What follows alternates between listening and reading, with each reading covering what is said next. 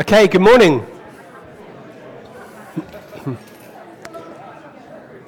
In the, uh, in the interest of, of balance and fairness, uh, last time when Ian was preaching last week, a, a Scotsman, we mentioned the rugby that when England beating Scotland the day before. In the interest of, of balance, we probably should mention the England Ireland result, but um, we're not going to. So let's, let's move on to something far more important. We're going to be uh, looking this morning, continue our series um, on who is Jesus. Um, and I want to start with a, a, survey.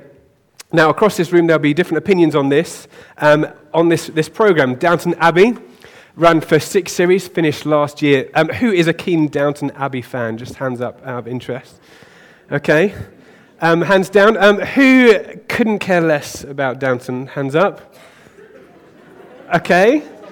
Um, and there, there is a third camp, which I am in, uh, in which it's off, it was on in the background. I just happened to be doing other things in the room at the same time while it was on. So I was like doing things on my uh, laptop while Vicky was watching it, and, and kind of I watched certainly more than I intended to and got sucked in. Anyone else in, in, that, in that category? Okay, good.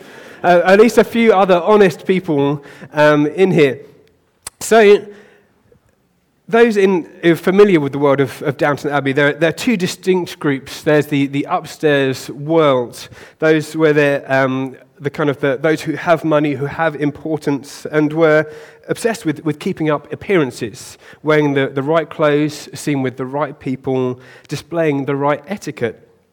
But then there are also those who, who are downstairs, the, the servants. Um, they weren't so, shown in such high regard. They were preferred to be um, in the background and shouldn't really be noticed at all. But as you watch the program, or pretend to watch the program, uh, or pretend not to watch the program, as the case may be, um, you see that their lives seem a, a, lot more real and much less pretense. Today, we're, we're looking at how pomp and poverty impact us. And how does this question, who is Jesus, what impact does it have on um, these, this area of, of, of rich and poor, how much we have, and how significant we see ourselves. Because if we're honest, most of us would probably like to inhabit the, the upstairs world of Downton Abbey, where you have people waiting on you hand and foot, where you have someone to help you get dressed in the morning, or just watching someone. Like, that would be amazing, wouldn't it? Have someone lay your clothes out, help you put your jacket on. Um, that would be just I'm, I'm sure most of us would enjoy something like that. Um, but equally, you may be in, in the room and, and, you prefer, actually, I would love to, ha- to live in, in a mud hut in the middle of nowhere with no um, pressure, with, with, without much responsibility. I can just get away from it all. But, but most of us would think, actually, I prefer to be in that, that world of, of the rich, where you can have all the stuff that you want. You don't have to worry about how you're going to pay your bills. You're able to be generous and, and not really think about, about money. Um, it can be fun thinking about what we would do if, if you were given a, a million pounds. You think, oh, what would I spend it on? What would I do? But there are actually more important questions, um, a question that apply to us all, whether we are rich or poor or somewhere in between. Because the biggest question of all is, is who is Jesus? And this is the, the question that we're exploring as we're going through the book of Luke and Acts. Who is Jesus? It's a question that the people were, were asking about Jesus, and a question he puts to us. Who do you say I am? That's a question I love us to think about this morning. She's saying to us, Who do you say I am? The story we're, we're looking at involves some who are rich and someone who was poor. And Jesus is confronting the scribes, the religious authorities, who were in some ways like that upstairs crowd in Downton Abbey. Those who are looking good on the surface, but in reality were falling apart underneath. Jesus contrasts them with the actions of a poor widow who generously gave all she had to live on. And it's in this story a poor widow who's going to show the way. So let's uh, turn to our Bibles. We're going to be in Luke chapter 20, uh, page 620 in the, the church Bibles in the pockets in front of you. Continuing our, our series, picking up from last week. So we're Luke chapter 20, and we're going to start at verse 41 page 620. Says this it starts with, with Jesus talking. But he said to them, How can they say that the Christ is David's son? For David himself says in the book of Psalms, The Lord said to my Lord, Sit at my right hand until I make your enemies your footstool. David thus calls him Lord. So how is he his son? And in the hearing of all the people, he said to his disciples, Beware of the scribes who like to walk around in long robes and love greetings in the marketplaces and the best seats in the synagogues and the places of honor at feasts who devour widows' houses and for pretense make long prayers. They will receive the, the greater condemnation. Jesus looked up and saw the rich putting their gifts into the offering box. And he saw a poor widow put in two small copper coins. And he said, Truly I tell you, this poor widow has put in more than all of them. For they all contribute, contributed out of their abundance, but she, out of her poverty, put in all she had to live on. Let's pray together. Lord, we thank you for your presence here today. We thank you that we can be confident that you are good. We thank you that you are faithful and true. And I pray that as we look to your word, we'll be asking this question Who, who is Jesus? Who are you? And what impact, impact should this have on our lives? And we pray, won't you be speaking to our hearts this morning? Amen. Amen. So Jesus has been answering many of the questions of the religious authorities and legal ex- experts, and each time he's astounded them with his answers of how he speaks with authority and with a wisdom that they hadn't seen before. And such is the case that they got to in, in verse 40, immediately before the passage we read. It says they no longer dared to ask him any questions. Jesus had been answering these questions so well that they didn't know what else to say to him. So now it's Jesus' turn to ask the questions and to turn the spotlight on to these scribes, these religious leaders. And we, have just read the passage where there are, there are three scenes, and we're going to explore three ways that Jesus challenges his hearers there and also us this morning. The first way that Jesus challenges them is he says to them that you're not as clever as you think you are. You're not as clever as you think you are. And the scribes were the educated. They were clever. They had great knowledge of the scriptures. They had great knowledge of how these laws were supposed to be lived out. And the thing about clever and educated people is sometimes they can be intimidating. If you've ever watched University Challenge, you can, you can see that. Um, often on a Tuesday morning, Matt comes into the office and say, I got this many right um, on University Challenge la- last night. And then uh, at lunchtime, me and Rich kind of try and beat his score um, by watching it back on, on iPlayer. But um, I can't vouch for Rich, but for me, most of it goes straight over my head. You think, how do these people even know, let alone retain, the amount of inf- information and questions that are being asked on University Challenge? Um, but the truth is, people Clever and educated people can also be wrong and ignorant. Sometimes you can see highly intelligent people going to pieces at the self checkout uh, section at the supermarket. They just have no idea how to take their knowledge and put it into practical use. Um, Jesus highlights that these scribes actually weren't as clever as they thought they were. And it revolves around their authority to interpret Scripture, which was supposedly their specialist subject. The question here is about the status of David, the great Old Testament king, and his relationship to the Messiah.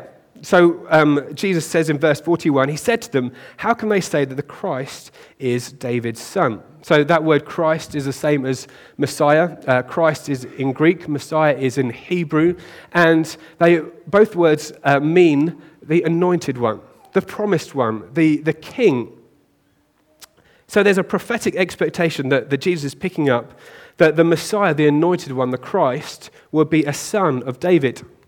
We can see in, in Jeremiah chapter 23 in the Old Testament Behold, the days are coming, declares the Lord, when I will rise up for David a righteous branch, and he shall reign as king and deal wisely, and shall execute justice and righteousness in the land.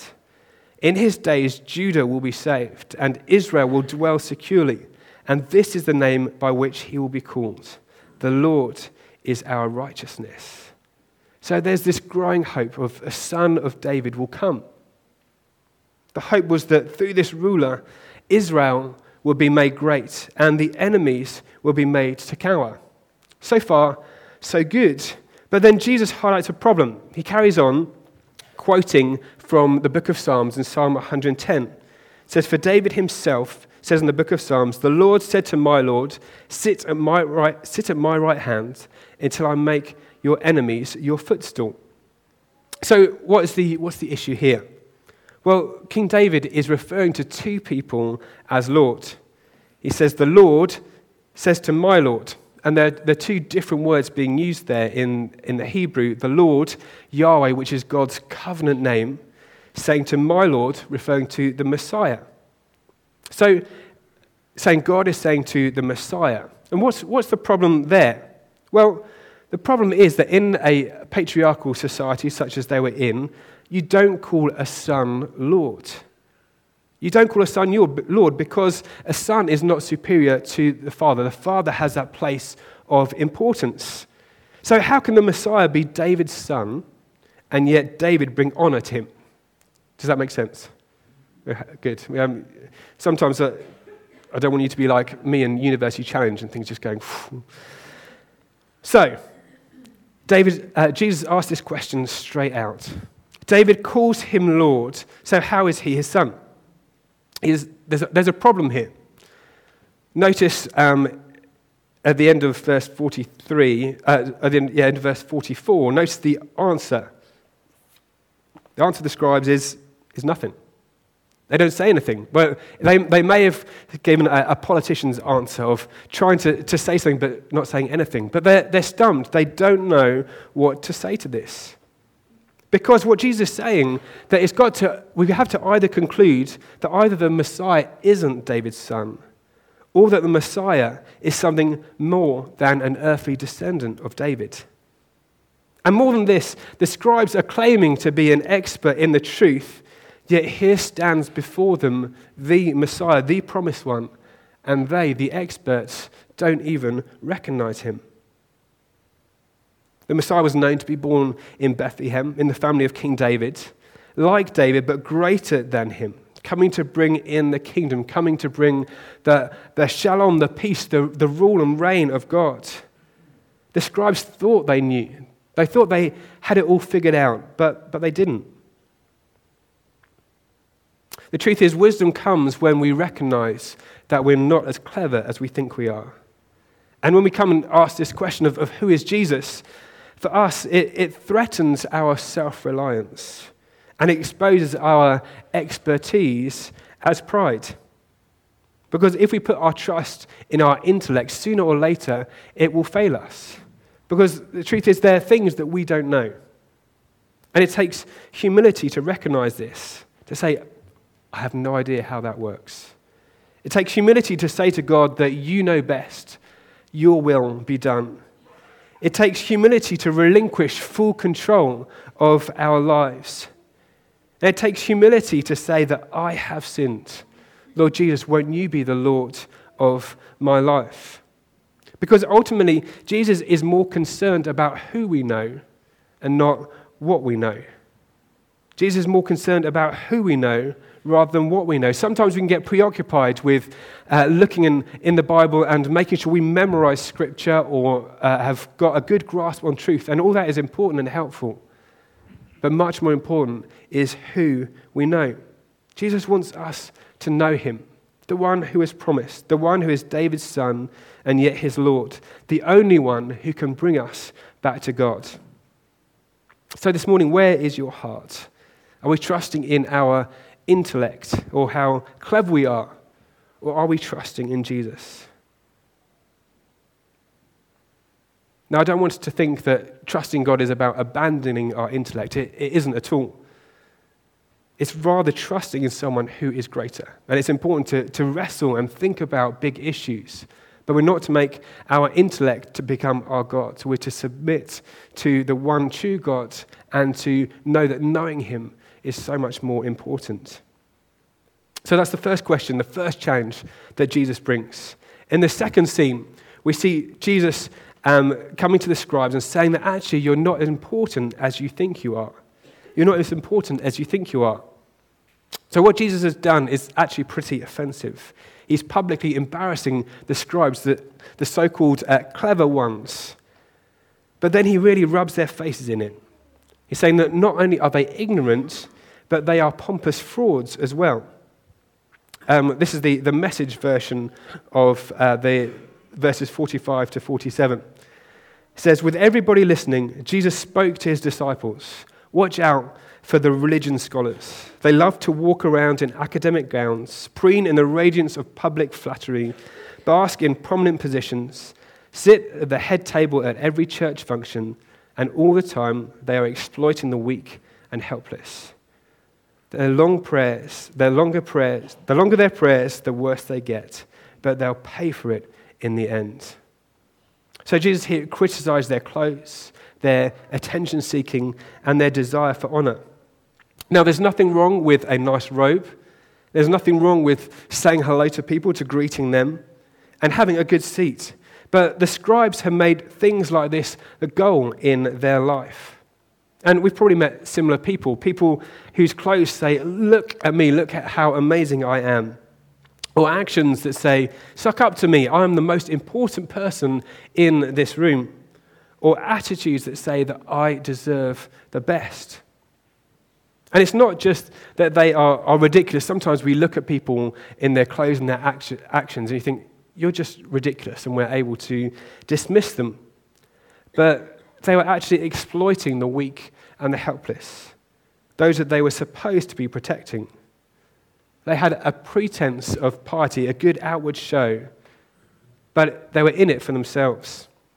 In the parallel passage in Matthew, uh, Jesus goes on and says, Woe to you, scribes and Pharisees, hypocrites, for you clean the outside of the cup and the plate, but inside they are full of greed and self indulgence.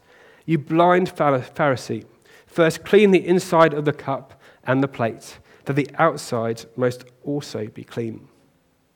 So Jesus is equating them to a cup that looks good but you'll never use. A cup that is clean on the outside, but dirty on the inside. And sometimes you can reach into your cupboard, can't you? And you take down a mug um, and you think, looks fine.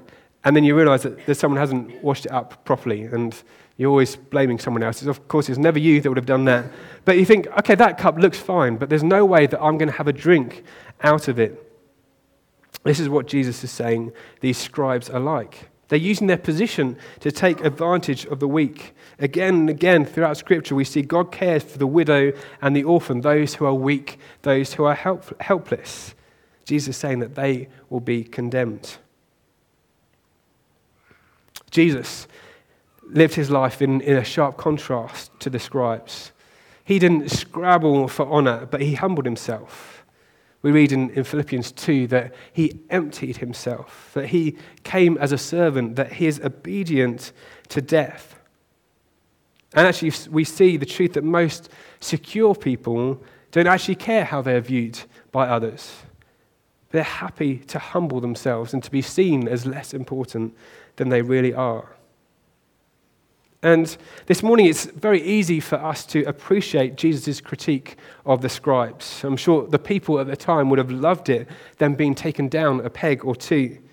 But also, there's a warning to us because we can be like the scribe, more like the scribes than we care to admit. That we can be more concerned with our outward appearance than being genuinely godly. Notice it says that we're to be concerned with the, our inside and to know actually that the only hope for us getting the inside clean is putting our trust in Jesus. There's no way that we can work effectively. There's no way that we can uh, live effectively in order to become clean. We need to put our trust in Jesus, and He makes us clean. So, do we, are we like the scribes, keeping up appearances, having the right clothes, I remember uh, growing up, we used to love uh, Knight Rider. Uh, I don't know if you, anyone else was a fan of, of Knight Rider. I, I should have got a picture to fully in, enjoy the moment. So there was, there was KITT, the car with the, the red swoosh on the front, and there was Michael Knight in his leather jacket. And me and my brother had a competition as to who could be most like Michael Knight. And so we'd run around pretending to be him. And we, we, what we really wanted is, is that jacket. And um, for a long time, I was winning because I had a brown cardigan. I had a brown cardigan, um, probably from C&A, I'd imagine. Um, and I was running around, and I thought, yes, I'm, I'm the best at being Michael Knight. Um, but then, and I'm sure many of us will be able to relate to this, a, a sad day happened. Um, and my brother actually got a leather jacket. Um, and I was gutted because now he was the one that was looking, much more like Michael Knight. Um, if I'd known at the time, I just I would have told my, myself that just wait a few years and he'll grow out of it, and then you'll be able to be um, Michael Knight. Was always had my, my brother's hand me downs. Um, I was gutted. I was properly that the, the, the, bottom had fallen out of my world. And it may not be the same for you. You may not be, want to be Michael Knight. But actually, what, what, how we dress, our appearance, actually, other people's opinions of us can make much more of an impact on us than we like to admit. So, what do we do in this situation? Well, we're to apply truth. We're to uh, apply the truth from Romans 8:35 that says, "I cannot be separated from the love of God." We're to apply truth from John 1, verse 12, saying that I am God's child. We're to apply truth from 1 Corinthians 6, 19, that says, I am bought with a price and I belong to God. Each one of these things are far more important than the opinions of others or how we look. We're to be looking to these truths and allowing them to sink into us. That God is forever faithful and loves us as we are. We'd all probably love nice clothes. We'd love respect from everyone. We'd love a privileged position. If you are going on a flight and they said, Would you like to have a free upgrade to business class? Most of us would say, Yeah, sure. Why not? But these aren't the most important things in life. And Jesus would say to us, Don't take yourself too seriously. We're not to be running after these things, we're to be those who rest in our Savior. We're not to be those that are running after status and approval, but rest in the truth that God loves us unconditionally and forever. So, those are the first two scenes. And the third one that we're looking at this morning is where Jesus says to these scribes that you're not actually as generous as you think you are. The scribes, as we've seen, have been take, taking advantage of these widows. But it is a widow who's going to demonstrate how they should live. So let's go back to our passage, and we're going to read from uh, Luke 21, verse 1 to 4. Excuse me. It says, Jesus looked up and saw the rich putting their gifts into the offering box. And he saw a poor widow put in two small copper coins. And he said, Truly I tell you, this poor widow has put in more than all of them. For they all contributed, contributed out of their abundance, but she, out of her poverty, put in all she had to live on. See, the rich, they're giving out of abundance, but the widow giving out of poverty. She gave equivalent of a couple of coppers, two of the tiniest coins in circulation. So she gave two lepta, um, and 128 of them will make up a day's wage uh, for a day laborer. So if you imagine today, a, a day labourer might get, say, for argument's sake, an, an 80 pounds for a day. Um, if you're going to give 228ths of that, it would be £1.25. So that was the equivalent of the offering that this widow was giving. Lots of these rich people giving in lots of money. She was giving £1.25. It's a, it's a bit like sometimes going around, around Sainsbury's and um, Joel, who's five, picks up a 1p coin from the floor. And he goes around, Dad, can I buy this? And points to something on the shelf. You're like, no, sorry, son, you can't buy that. Can I buy this with my 1p? Uh, no. And sometimes you cut it off early and say, look, Joel, you're not going to buy anything in this shop. And sometimes you let him, him go a little bit longer. That you think, actually, what, what's the point of having something so small? What can you actually do with it? Because in, in absolute terms, this was a very small offering. But in reality, it was a costly one. Because this widow was giving all that she had to live on.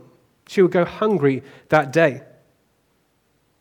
We're to notice that Jesus doesn't criticize the rich for their offerings. Big offerings are good, but the widow's is more impressive. When doing uh, reading for, for this, I, I read in, in uh, one of the commentaries um, God measures not, not by what is given, by what is left over. God measures not by what is given, but by what is left over. And I just write in my notes, ouch. Because that's, that's painful, isn't it?